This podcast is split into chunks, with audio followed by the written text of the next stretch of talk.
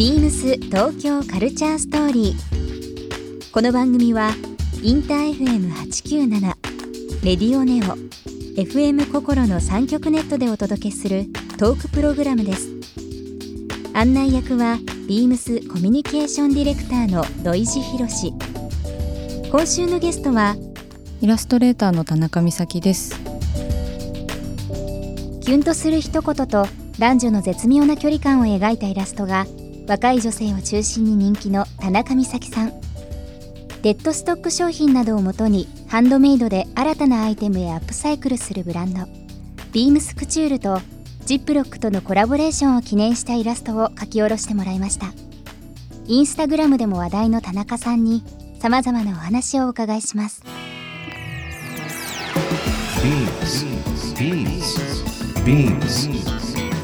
Beams. Culture Story. Beams Tokyo Culture Story. This program is brought to you by Beams. Beams ありとあらゆるものをミックスして自分たちらしく楽しむそれぞれの時代を生きる若者たちが形作る東京のカルチャー Beams 東京カルチャーストーリー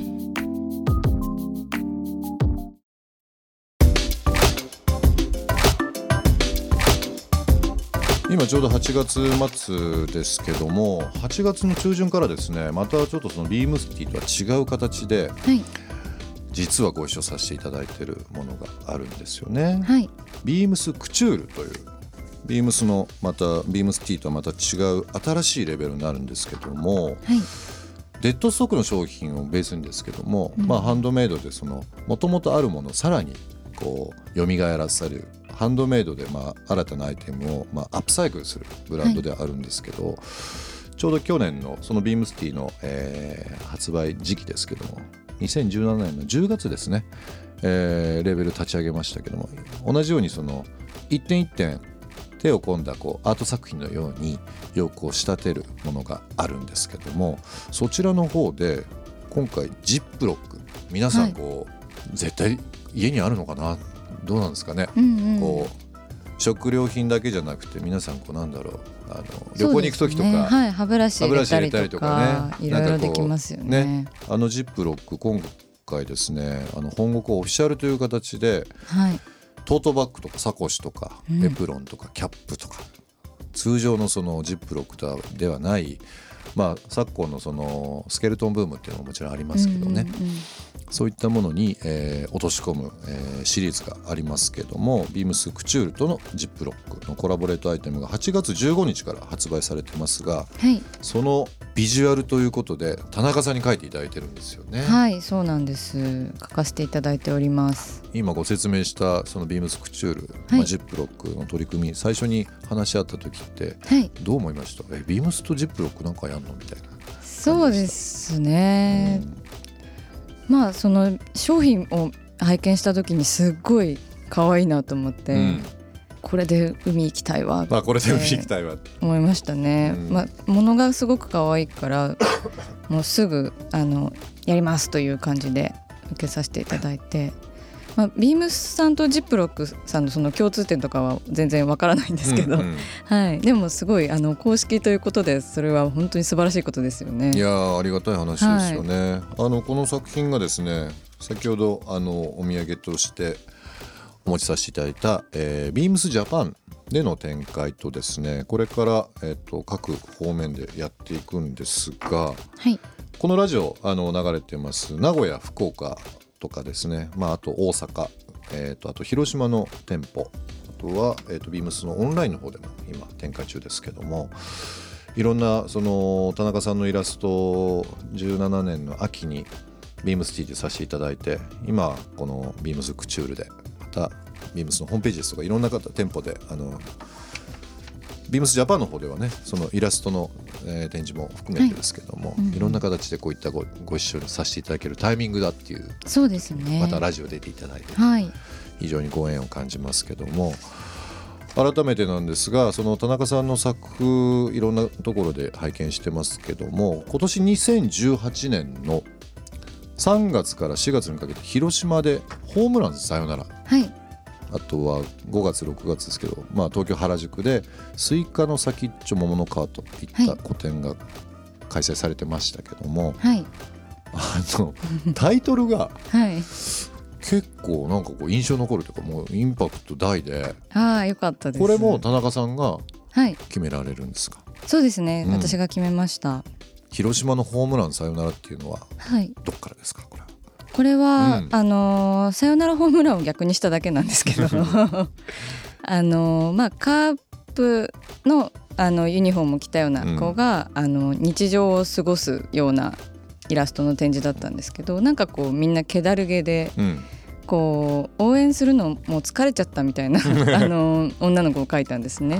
なのでこうマイナスな野球用語を使いたいなみたいなこうね。空振り三振のようなうんあのイメージでいきたいなというのはもともとあってそれそこからなんかまあ「さよならホームラン」ってすごいスカッとしたいい言葉だなって調べてて思ったんですけど、うん。逆にしたらすごい切ないみたいに。言葉って不思議ですよね、はい、ホームランさよならってちょっとなんかしシーンというかこう描くもの違う、違う感じになりますよね。全く違う印象になって、あのいいなと思って使わせていただきましたね。うんうんうん。原宿のこのスイカの先っちょ桃の皮はってい、いうのも同じく田中さんのアイデアだと思うんですけど、はい、これはどういったものを想像したらいいのかな、これはそうですね。これもなんか一応きちんと意味があって、うん。あのスイカの先っちょって、まあ、切った時の先っちょなんですけど、うん。あの一番甘いじゃないですか中心部分が、一番甘いところとあの桃の皮ってあの桃は外側が甘いので皮うん。の方が甘いんですけど、なんかでも皮ってザラザラと口に残るじゃないですか、なのでなんかあの古典といえども書き下ろしではなくて今までのその作品を集めたアーカイブのような展示だったので、うん。あのー私の今までの作品の中の甘い部分一番甘い部分をセレクトしてまあでもちょっと心に残るようなものにしたかったのであと語呂合わせでスイカの先っちょ桃の皮と語呂合わせでね。はい感じですね。こういう個展のタイトル今伺って。で、まあ、今回タイトル的なものはないんですけど BEAMS COUTURE とこの Ziploc 今させていただいてるじゃないですか、はい。イラスト描く時描いていただく時田中さんのイメージはい。今回出てる作風っていうのはどういうなんかこうイメージで描いていただいたんですかね。こう例えばジップロックってはいさっきもお話ししましたけど日常的なものになっていてうん。いろんな用途があって、まあ、透明で多分いろんなキーワードあると思うんですけど、いそれを持ってる女性像とかっていうのはなんかこうキーワードで挙げるんだったらこんな形であの絵を描いたっていううのってん。あったりしますか？そうですね。私はやっぱりジップロックは食べ物の保存に一番使うのかなと思っていて、うんまあ、日頃ファッションのイラストで食べ物を描くことってあまりないので、うん。まあ、そこは組み合わせたら面白いのではないかなと思って、まあ、ポニーテールのあのちょっと清純そうな女の子なんですけど、まあ、うん裸で大体裸で。裸でエプロンっていう、ね、そうですね。なんかちょっと汚れても大丈夫。その清純の中とか透明感の中でも強さというか丈夫さを、あのイメージして描きました。なるほどでもこういった形で、あの今まで商品いろんな人に知っていただきたいっていう時ってはい、モデルさん来ていただいて割とこういろんな角度で切り取って世界観伝えるってあったんですけどはい。一つのものをこういうイラストレーターの方にアイコン的なものを描いていただいてっていうのは結構新しい、うん。えー僕らとしても新しいやり方かなと思っていて。はい。うん。ちょっとこう最初のトライアルとして田中美咲さんにそういったご縁をいただいたっていうのは非常に嬉しく思いますね。ああよかったいろんな人にちょっとぜひ見ていただきたいものですね。まあ今古典の話あとまあビームスクチュールという部分でのお話しさせていただいてますけども田中さんの作品僕が勝手ながら、あのーさっきとちょっと重複しますけどいつも思ってることがなんかこう淡い中にも色気があるというような印象を持ってしまうんですけどもご自分の作品を例えば客観的に見てどんな風に見えてるって感じてらっしゃいますかね？そうですね、うん。客観的に見て。まあうん。例えばキーワードで恥じらいとかはい。ときめきとかはい。まあ今淡いということは出しましたけどそれに近いようなもので何かこうふと自分の作を俯瞰で見た時にこういったものかなっていうのは思ったりとかします、そうですね。俯瞰で見た時はうん。割とドライに見ていて、うん。まあ書いてる時はすごく割と夢中で書いてるんですけど、うん。パッと見るとなんかあこの線もうちょっとどうにかできたかなとかなんかちょっと技法的な部分ばっかり目にいってしまうかもしれないですね。ビームス東京カルチャーストーリー番組では皆様からのメッセージをお待ちしています。メールアドレスは